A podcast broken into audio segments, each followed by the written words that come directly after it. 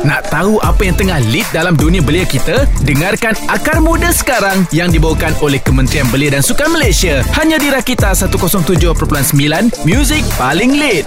Hai semuanya, Assalamualaikum. Berjumpa lagi kita dalam segmen Akar Muda yang dibawakan khas oleh Kementerian Belia dan Sukan Malaysia secara eksklusif di Rakita jadi dalam episod Akar Muda kali ini, kita bersama dengan geospecialist Dr. Saripa Osman yang merupakan seorang pengurus bahagian perancangan penyelidikan IYRES merangkap Shift of Information atau CIO. Dan topik untuk episod kali ini yang ingin kami kongsikan kepada pendengar semua adalah mengenai belia mengharungi cabaran masa kini. Assalamualaikum doktor, apa khabar? Aa, jadi untuk pertama kalinya kita nak tahu apa yang dimaksudkan oleh doktor dengan cabaran cabaran belia masa kini. Waalaikumsalam warahmatullahi taala wabarakatuh dan selamat petang kepada pendengar Rakita Radio. Alhamdulillah ya, terima kasih menjemput saya untuk berkongsi dalam slot akar muda. Okey, cabaran belia masa kini eh. Kalau dilihat sebenarnya belia Malaysia kini berhadapan dengan pelbagai bentuk cabaran sama ada daripada aspek pembangunan kendiri maupun persekitaran. Dan cabaran-cabaran ini telah pun dilihat semakin berganda lah dalam tempoh pandemik COVID-19.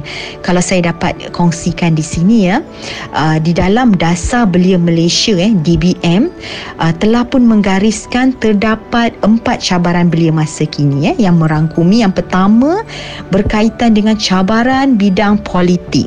Seperti kepimpinan eh kematangan dalam berpolitik pemikiran global ah, dan lain lagi. Manakala cabaran kedua eh bagi belia ni yang dilihat uh, sangat signifikan adalah cabaran sosial. Contohnya gejala sosial yang berlaku eh keruntuhan dalam institusi kekeluargaan kesihatan mental eh dan banyak lagi khususnya berkaitan dengan sosial lah eh. Itu cabaran yang kedua. Cabaran yang ketiga adalah berkaitan dengan teknologi. Ha, sekarang ni kita dengan perkembangan revolusi industri yang keempat, okay, dengan adanya media sosial dan media digital dan lain-lain lagi, ianya telah pun menjadi satu cabaran lah kepada belia masa kini. Dan cabaran yang keempat yang termaktub di dalam dasar belia Malaysia adalah berkaitan dengan cabaran ekonomi. Yang mana cabaran ini yang sebenarnya paling paling ketara khususnya dalam tempoh uh, pandemik COVID-19 ini ya kerana ramai belia yang hilang pekerjaan eh uh, khususnya belia miskin di bandar eh. Usahawan belia yang semakin terkesan dan macam-macam lagi isu berkait dengan ekonomi. Walau bagaimanapun eh kalau kita lihat eh prestasi dan pertumbuhan negara uh, walaupun dalam tempoh pandemik COVID-19 ini semakin pulih eh hari demi hari kerajaan melaksanakan pelbagai inisiatif untuk memulihkan ekonomi eh. Berdasarkan kajian telah, yang telah dilaksanakan oleh IRIS eh didapati 83 83 peratus eh 83 peratus responden menyatakan mereka memang terkesan lah dalam tempoh pandemik ini. Uh, selain daripada itu kajian IBM 2020 yang lepas eh IBM ni stand for Index Belia Malaysia. Okey pada tahun 2020 juga menunjukkan bahawa skor bagi domain ekonomi golongan belia berada pada tahap sederhana Ha, jadi dalam keadaan sekarang ini kita doakan semoga ekonomi belia semakin pulih lah khususnya dalam tempoh fasa pemulihan uh, ekonomi negara ini. Okey, itu dia jawapan daripada Dr. Saripa. Okey, berkaitan dengan uh, cabaran, dia akan menerbitkan satu kerisauan. So kita nak tanya tentang perkara ini kejap aja lagi terus bersama saya dalam Akar Muda eksklusif di Rakita 107.9 atau boleh dengarkan secara live streaming di rakita.my music paling lit. Okey geng, masih lagi bersama saya Atoy dalam segmen Akar Muda kali ini yang dibawakan oleh Kementerian Belia dan Sukan Malaysia secara eksklusif di Rakita dan kita masih lagi bersama dengan Dr. Saripa yang merupakan seorang pengurus bahagian perancangan penyelidikan IYRES merangkap Shift of Information atau CIO. Okey, jadi untuk soalan berkaitan dengan cabaran belia masa kini. Bila sebut pasal cabaran, mesti ada kerisauan. Ha, jadi kita nak tahu adakah terdapat kerisauan dalam kalangan belia ini doktor? Okey, selain daripada cabaran belia eh, kerisauan belia ini juga dikenali sebagai belia resah. Okey, dan Kementerian Belia dan Sukan eh KBS menerusi inisiatif kolaborasi rentas kementerian telah pun mengenal pasti lima kumpulan belia resah uh, iaitu kerisauan belia eh terhadap situasi semasa contohnya dalam tempoh pandemik COVID-19 inilah eh kategori yang pertama dalam belia resah ini adalah belia yang sedang bekerja namun dia khawatir berhadapan dengan risiko dibuang kerja. So bila dibuang kerja kita tiada pendapatan. Itu adalah yang pertama lah. Kategori yang kedua adalah belia yang berada di institut pengajian tinggi yang akan memasuki alam pekerjaan. Okay, sama ada ada peluang pekerjaan ataupun tiada peluang pekerjaan. Jadi itu juga menjadi keresahan dalam kalangan belia lah. Manakala kategori yang ketiga adalah belia dalam peringkat awal keusahawanan khususnya industri kecil dan sederhana IKS yang tertekan akibat PKP. Jadi usahawan eh, usahawan yang terkesan. Kategori keempat pula adalah um, belia yang terlibat di dalam ekonomi gig eh, gig ekonomi yang bersifat berisiko kerana tiada perlindungan keselamatan. Risau berlakunya kemalangan, tiada perlindungan lah eh. Manakala kategori yang kelima adalah berkait dengan belia need eh, N-E-E-T Not in employment, education or training So belia ni dia tidak bekerja Tiada pendidikan dan tiada latihan kemahiran Jadi golongan belia needs ini harus uh, diberi sokongan yang berterusan lah Agar belia kita uh, semakin hari semakin berpotensi Okey baik, kita akan terus bertanyakan lagi soalan-soalan kepada Dr. Saripah sebentar saja lagi. Asalkan korang terus bersama dalam segmen Akar Muda yang dibawakan khas oleh Kementerian Belia dan Sukan Malaysia eksklusif di Rakita 107.9 Music Paling Late. Masih lagi dalam segmen Akar Muda. Kali ini bersama dengan saya Atoy, sebuah segmen yang dibawakan khas oleh Kementerian Belia dan Sukan Malaysia secara eksklusif di Rakita dan juga bersama saya hari ini adalah Dr. Sarifah yang kita nak tanyakan tentang topik belia mengharungi cabaran masa kini. Okey, jadi saya nak tanya kepada Dr. Sarifah, apa pandangan doktor? Adakah pakej-pakej perhatian rakyat dapat membantu golongan belia dalam menangani impak pasca COVID-19? Okey, kerajaan telah pun uh, menyediakan ya pelbagai uh, pakej prihatin rakyat eh. Jika uh, dilihat melalui tinjauan yang telah dilaksanakan oleh IRIS pada 14 hingga 24 April tahun 2020 yang lalu ya 97.2 responden bersetuju eh dengan pakej rangsangan ekonomi negara yang dilaksanakan oleh kerajaan dalam menangani impak penularan COVID-19 eh. Malahan uh, 90.3% responden berpandangan bahawa pakej-pakej dalam rangsangan ekonomi negara ini mampu meningkatkan semula ekonomi negara. Jadi saya rasa uh, uh, golongan belia ini uh, dengan pelbagai uh, bantuan yang dilaksanakan oleh kerajaan semestinya kita sama-sama dapatlah menangani impak COVID-19 itulah eh. Selain daripada itu eh terdapat juga pelbagai inisiatif yang disediakan oleh kerajaan eh contohnya macam penjana, pemerkasa, permai, pemerkasa plus eh dan terdapat juga beberapa insentif yang membantu golongan belia khususnya. Okey, antara contohnya khas untuk golongan belia eh kita ada yang pertama program Skin Perantisan Nasional SPN eh yang memberi pengalaman bekerja oleh syarikat atau organisasi yang terlibat dalam membantu melonjakkan kebolehpasaran belia pasca COVID-19 inilah. Dan uh, untuk skim Perantisan Nasional ini terbuka kepada belia Malaysia yang berusia 18 hingga 30 tahun. Ya, itu yang pertama.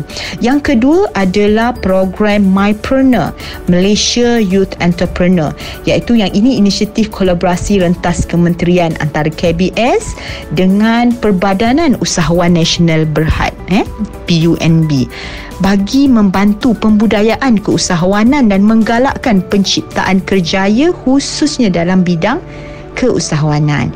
Dan yang ketiga adalah berkaitan dengan My Gig. Okay? My gig ni uh, yang gig, gig ekonomi lah ya yang bertujuan untuk mengurangkan bebanan belia yang terjejas akibat pendapatan untuk mendapatkan pekerjaan melalui medium gig ekonomi lah eh. Gig ekonomi ni pekerjaan yang fleksibel contohnya macam freelancer semua tu. Uh, yang popular sekarang ni macam Food Panda, Grab Food eh dan pelbagai lagi lah gig ekonomi. Okey, itu dia. Kita juga sama-sama harapkan supaya uh, walaupun memang ada terdapat impak kepada golongan belia dan bukan belia saja kepada semua orang tapi diharapkan kita dapat terus tabah menjalani ujian COVID-19 ini. Okey, kejap lagi kita nak tanya berkaitan dengan inisiatif. Ah, kalau nak tahu kena tunggu kejap lagi dalam segmen Akar Muda secara eksklusif di Rakita 107.9 ataupun live streaming di rakita.my. Alright, masih lagi dalam segmen Akar Muda bersama dengan saya Atoy hari ini dan hari ini topik yang sedang kita bincangkan adalah belia mengharungi cabaran masa kini. Bersama saya adalah Dr. Saripa yang merupakan pengurus bahagian perancangan penyelidikan IYRES merangkap Chief of Information atau CIO. Alright, so kita nak tanya sekarang ini kepada doktor sebagai sebuah institut penyelidikan. Boleh doktor ceritakan serba sedikit berkaitan inisiatif IYRES untuk pembangunan belia? Okay, IRES IRIS ni sebagai sebuah institusi penyelidikan pembangunan belia eh, kita terdapat empat bidang utama uh, penyelidikan, hub data, penerbitan dan program sokongan penyelidikan. Yang pertama penyelidikan kami telah pun melaksanakan pelbagai penyelidikan ya sama ada di peringkat nasional maupun antarabangsa. Contohnya indeks belia Malaysia ya. Uh, indeks budaya sukan Malaysia itu antara yang popular lah dan pelbagai lagi kajian lain lah. Okey. Itu yang pertama. Yang kedua adalah data. Kami juga merupakan hub data belia. Uh, Iris ada profil belia Malaysia eh profil uh, data belia Malaysia, data-data kajian berkaitan dengan belia, uh, program-program belia, uh, semuanya uh, boleh layari di dalam laman web Iris lah di bahagian hub data. Yang ketiga berkaitan dengan penerbitan ya, setiap hasil daripada kajian yang kami lakukan kita akan terbitkan dalam bentuk buku ataupun laporan. Dan Iris juga ada melaksanakan menerbitkan ya setiap tahun iaitu Malaysia Journal of Youth Study. Kita ada jurnal kita sendirilah MJYS dan insya-Allah jurnal kita ni ke arah uh, berstatus corpus kita dalam usaha lah eh ke arah yang berimpak tinggi. Di samping itu eh kita juga di IRIS terdapat program-program sokongan penyelidikan. Program sokongan penyelidikan ni untuk dapatkan untuk mendapatkan maklum balas eh berkaitan dengan penyelidikan yang telah dilaksanakan. Di samping berkongsi juga isu semasa bersama dengan belia lah eh. Antara program yang dilaksanakan oleh IRIS uh, demi pembangunan belia ni adalah contohnya kita buat bengkel sindikasi, uh, persidangan meja bulat eh. Kita juga ada town hall Iris dan insya-Allah yang akan datang ini pada hujung tahun ini iaitu seminar penyelidikan belia kebangsaan eh atau kita sebut dia sebagai YOS. Okey, itu dia serba sedikit penerangan berkaitan dengan inisiatif IYRES dalam usaha untuk pembangunan belia. Kejap lagi, kita nak tanya tentang program-program yang disediakan. Okey, jadi korang kena terus bersama dalam segmen Akar Muda yang dibawakan khas oleh Kementerian Belia dan Sukan Malaysia secara eksklusif di Rakita 107.9 Music Paling Late yang masih di sini bersama dengan korang semua dalam uh, segmen Akar Muda yang dibawakan khas oleh Kementerian Belia dan Sukan Malaysia secara eksklusif di Rakita yang mana kita tengah membicarakan tentang belia mengharungi cabaran masa kini dan tadi Dr. Sharifah dah terangkan tentang inisiatif IYRES untuk pembangunan belia dan memang menarik so boleh tak doktor kongsikan adakah semua program tersebut melibatkan belia? Uh, untuk makluman semua ya uh, semua program IRIS kita melibatkan merupakan golongan belia. Semua golongan belia lah eh. kalau di dalam dasar belia Malaysia kita terdapat 8 kumpulan sasaran belia. So setiap program yang kita laksanakan kita akan melibatkan 8 kumpulan sasaran belia ni lah. Iaitu yang pertama kita panggil dia belia bersekolah belia pengajian tinggi belia berkerjaya perkumpulan belia belia masa belia Malaysia antarabangsa belia minoriti dan golongan terpinggir dan belia berisiko. Ah, so kita akan melibatkan 8 kumpulan sasaran belia inilah. Dan contohnya dua hari lepas ya, dua hari lepas baru sahaja kita anjurkan persidangan meja bulat siri kedua yang bertemakan cabaran ekonomi belia. Sama lebih kurang dengan tajuk kita hari ini kan yang dihadiri oleh uh, 413 uh, orang peserta uh, dengan tiga panel dan seorang moderator. Kita laksanakannya secara webinar lah eh, dalam uh, keadaan COVID-19 ini dan insya-Allah uh, pada 29 hingga 30 November akan datang ni kita akan anjurkan seminar penyelidikan belia kebangsaan eh atau kita panggil dia dengan singkatan YOS 2021. Ah, okey, baik. Kejap lagi kita nak tanyakan tentang keunikan yours ini. Ah, jadi anda semua kena terus bersama dalam segmen Akar Muda yang dibawakan khas oleh Kementerian Belia dan Sukan Malaysia eksklusif di Rakita 107.9 ataupun boleh dengarkan secara live streaming di rakita.my. Music paling lit. Okey, masih lagi bersama saya Atoy dalam segmen Akar Muda kali ini yang dibawakan oleh Kementerian Belia dan Sukan Malaysia dan masih lagi bersama saya adalah Dr. Saripah yang merupakan pengurus bahagian perancangan penyelidikan IYRES merangkap Shift of Information atau CIO dan tadi doktor dah ceritakan berkenaan dengan inisiatif, berkenaan dengan program dan saya tertarik dengan program Yours. Ha, jadi boleh doktor ceritakan sedikit apakah keunikan Yours ini? Okey, Yours ni eh Y-O-U-R-S eh adalah singkatan kepada Youth Research Seminar ataupun seminar penyelidikan belia kebangsaan eh yang dianjurkan oleh IRIS. Yours ini merupakan penganjuran kali kelima eh kita dah mula daripada tahun 2016 lagi. Dan pada tahun ini Yours 21 akan dianjurkan oleh IRIS dengan kerjasama Institut Pengajian Sains Sosial IPSAS Universiti Putra Malaysia lah kita laksanakan kolaborasi eh, bersama IPSAS. Dan tema pada tahun ini ya iaitu membentuk masa depan cabaran belia masa kini. Lebih kurang dengan tajuk kita hari inilah eh dan penganjuran YOS 21 pada kali ini akan dilaksanakan secara atas talian lah eh, kerana mengambil faktor kesihatan dan keselamatan negara kita. InsyaAllah sebanyak 40 hasil kajian akan dibentangkan termasuk di peringkat nasional dan juga antarabangsa. Uh, target penyertaan peserta pula dijangkakan lebih kurang dalam 500 orang lah eh. Untuk tahun ini uh, kita ketengahkan 10 subtema eh untuk IOS persidangan ini. Kita uh, ketengahkan 10 subtema iaitu kepimpinan dan tadbir urus eh kemajuan teknologi digitalisasi uh, nilai dan budaya kelestarian alam sekitar, perubahan demografi, kelestarian ekonomi, kesihatan dan gaya hidup, pendidikan dan pembangunan modal insan, uh, pemacu perubahan belia Malaysia 2035 uh, dan juga berkaitan dengan belia nilai tiada dalam pendidikan, pekerjaan dan latihan. Uh, yang saya jelaskan tadi itulah eh. so itu adalah subtema kita. YOS 21 juga akan uh, membawakan beberapa orang pembentang daripada luar negara eh, bagi kita sama-sama uh, mempelajari dan bertukar pengetahuan uh, dalam memperkasakan pembangunan belia uh, kertas kerja yang dibentangkan di dalam YOS kali ini akan diterbitkan secara e-proceeding lah eh, dalam Malaysia Journal of Youth Studies uh, terbitan IRIS lah secara online dan pendaftaran dibuka kepada individu eh, sesiapa sahaja yang berminat eh, untuk menjadi peserta maupun pembentang boleh layari uh, laman web kami dalam www.iris.gov.my slash YOS 2021 eh. Uh, okay, tarikh tutup penyertaan ni sebenarnya sebenarnya kalau ikutkan 15 September untuk pembentang tetapi kita telah pun melanjutkan sehingga 30 September untuk pembentang. So bolehlah kalau sesiapa berminat untuk membentangkan berkongsi hasil dapatan kajian boleh lagi hantar kepada kami. Uh, dan insyaAllah kita akan buat penilaian lah ke atas kertas penyelidikan yang diterima lah. Uh, sama ada mengikut tema yang telah ditentukan. Manakala tarikh tutup untuk penyertaan peserta pula adalah pada 8 November. Ha, jadi bolehlah kita sama-sama um, berkongsi eh uh, pendapat uh, dan juga hasil kajian eh di dalam seminar itu nanti. Ah, okey. Baik dan kita akan bertanyakan lagi tentang ini kejap aja lagi. Anda semua kena terus bersama dalam segmen Akar Muda yang dibawakan khas oleh Kementerian Belia dan Sukan Malaysia eksklusif di Rakita 107.9.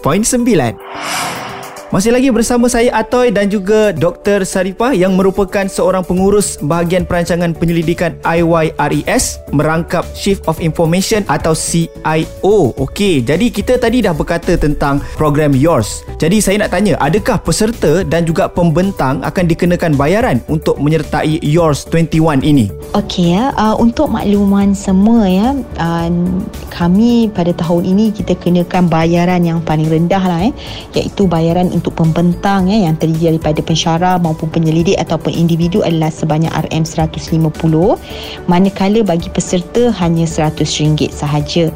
Aa, dan bayaran yuran penyertaan ini termasuklah aa, kita akan uh, kita akan beri cendera hati lah eh, dalam bentuk artikel pembentangan, sijil penyertaan dan juga e-penerbitan eh, daripada IRIS dan juga IPSAS. Okey, baik doktor. Jadi kepada sesiapa yang berminat, cepat-cepat dapatkan semua informasi berkenaan Yours 21 ini. Okey, kita ada satu lagi soalan nak tanya dengan Dr. Sarifah kejap aja lagi. Jadi anda semua kena terus bersama dalam segmen Akar Muda yang dibawakan khas oleh Kementerian Belia dan Sukan Malaysia eksklusif di Rakita 107.9. Masih lagi dalam segmen Akar Muda di sini ada saya Atoy dan juga Dr. Saripah yang merupakan pengurus bahagian perancangan penyelidikan IYRES merangkap Shift of Information atau CIO membincangkan tentang topik belia mengharungi cabaran masa kini. Jadi tadi kita dah kongsi serba sedikit berkenaan dengan Yours 21. Jadi kita nak tanya kepada doktor, apakah sebenarnya hasrat penganjuran Yours 21 kali ini? IRIS ni sebagai pusat penyelidikan pembangunan belia yang ter terulung di Malaysia ya semestinya Iris berhasrat memainkan peranan penting lah dengan lebih efisien yang dapat menembusi setiap lapisan generasi belia di Malaysia. Semoga topik yang dipilih uh, di dalam seminar YOS ini dapat membuka mata uh, khususnya kepada cabaran belia masa kini lah eh, untuk kita laksanakan dasar dan polisi yang terbaik untuk belia kita. Selain itu, eh, melalui kerjasama antara IRIS dan IPSAS UPM ini, uh, pada kali ini diharap akan menjadi lebih bermakna dan memberi impak yang berganda khususnya kepada golongan belia dan pelaksana pembangunan belia di Malaysia lah. Semoga mereka mendapat manfaat daripada fungsi dan peranan yang dimainkan oleh IRIS dan juga IPSAS. Ha, jadi saya rasa um, untuk maklumat lanjut dan terkini berkaitan dengan kajian-kajian, uh, program-program yang dilaksanakan oleh IRIS, boleh layari medium uh, media sosial kita dan juga laman web lah eh, www.iris.gov.my. Kalau Facebook boleh at iris KBS eh, I Y R E S KBS. Instagram pun at iris KBS. Twitter juga adalah at iris KBS. Uh, bolehlah eh untuk dapatkan semua uh, maklumat-maklumat terkini eh. Uh, bolehlah sama-sama layari uh, apa media sosial tersebut. Alhamdulillah eh. Terima kasih saya ucapkan kepada pihak Rakita Radio. And stay safe semua. Kita jaga kita amalkan penjarakan sosial dan prihatin terhadap semua eh. Sekali lagi terima kasih semua. Mohon maaf sekiranya ada tersilap bahasa salam belia di hati. Assalamualaikum warahmatullahi taala wabarakatuh. Okey, baiklah. Terima kasih saya ucapkan kepada Dr. Sarifah Osman daripada IYRES iaitu Institute Youth Research Malaysia kerana sudi meluangkan masa dan juga melakukan perkongsian untuk segmen Akar Muda pada kali ini. Terima kasih juga kita nak ucapkan kepada Kementerian Belia dan Sukan Malaysia kerana membawakan segmen Akar Muda secara eksklusif di Rakita. Okey guys, stay tune untuk episod seterusnya di minggu hadapan. Teruskan mendengar mendengar Rakita di 107.9 ataupun live streaming di rakita.my. Music paling lit.